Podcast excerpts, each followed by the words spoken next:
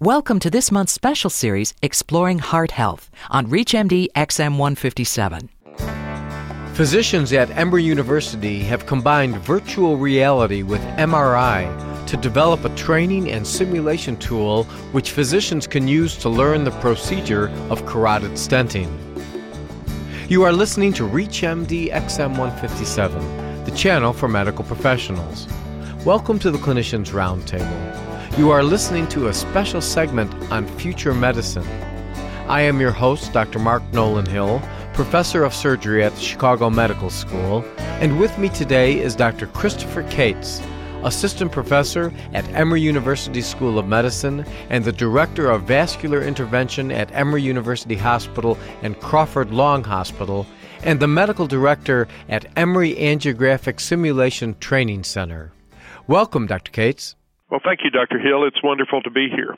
Today we are discussing virtual reality simulation in carotid stenting.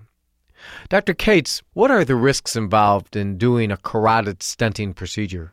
Well, the risks with the carotid procedure are very similar to many of the risks in doing intervention in the vascular space.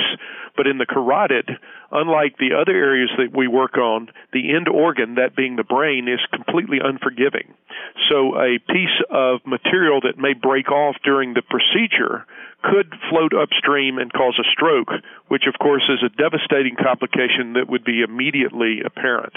Now, is this the same complication that can occur during a carotid endarterectomy? That is true.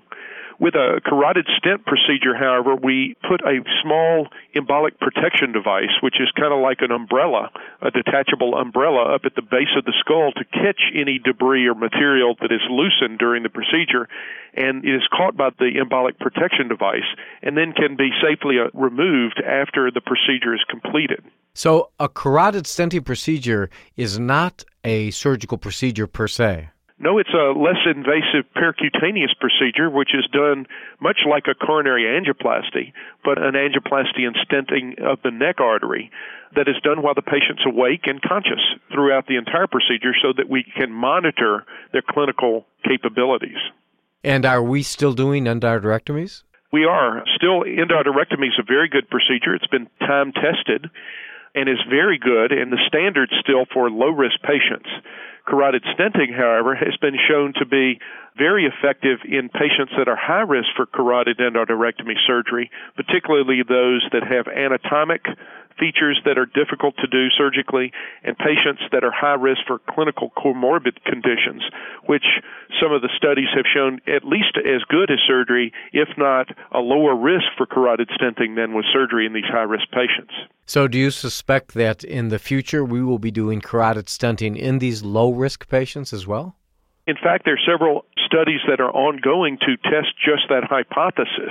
And I suspect if it in fact is shown to be equal to surgery, obviously patients wanting a less invasive procedure may choose stenting. And so I suspect over time, as we get more information, more and more carotid stenting will replace carotid surgery. And how long have we been doing carotid stenting?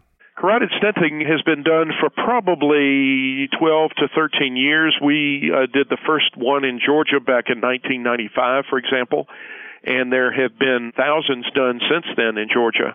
And so we're learning more and more about the procedure, and it really offers a nice alternative to surgery in certain patients that don't want surgery or can't have surgery for other high risk conditions.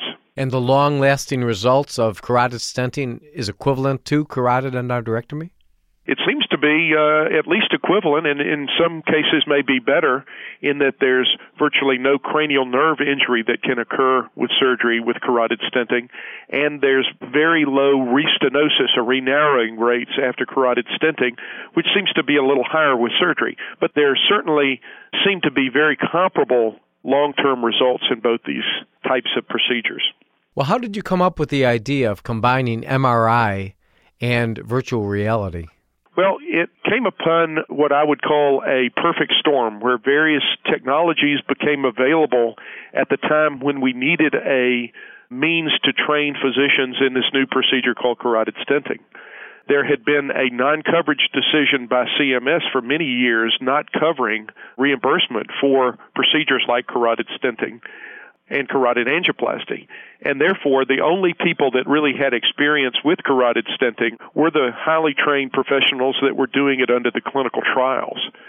When it became FDA approved, there was a big interest among a number of different specialties, including surgeons, neurosurgeons, vascular surgeons, cardiologists, radiologists, interventional neuroradiologists, and even neurologists to learn to do this new procedure. And all those different professionals had different varying skill levels using catheters to do procedures.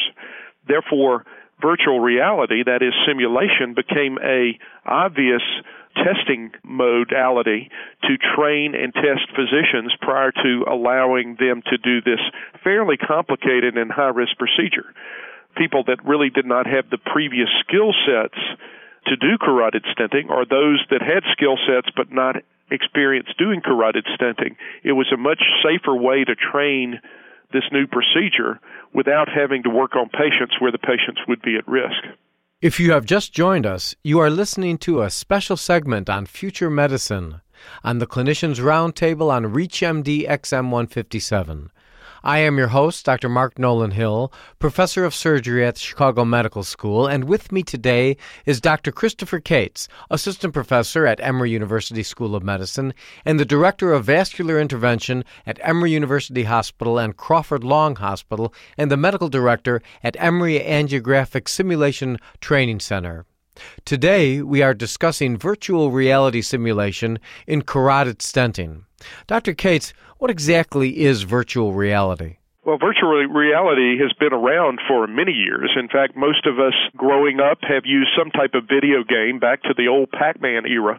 Uh, and Pac Man is, in fact, a virtual reality type of early technology. But virtual reality tries to recreate in a virtual way the procedure you're trying to learn in medicine, and it's only been applied to medicine over the last uh, 10 to 15 years to train laparoscopic surgeons in doing laparoscopic surgery, and most recently to train cardiologists and various other specialties in doing carotid stenting. But in the future, may be used for very complex technologies like acute stroke intervention, where we're going in and retrieving clot inside the brain in a live patient and training in that way, and also with some of the higher tech technologies such as percutaneous valve treatment, where we're replacing valves without opening people up. Those are the new exciting ways that virtual reality is going to be used in the future. Is virtual reality analogous to actually working on a live patient?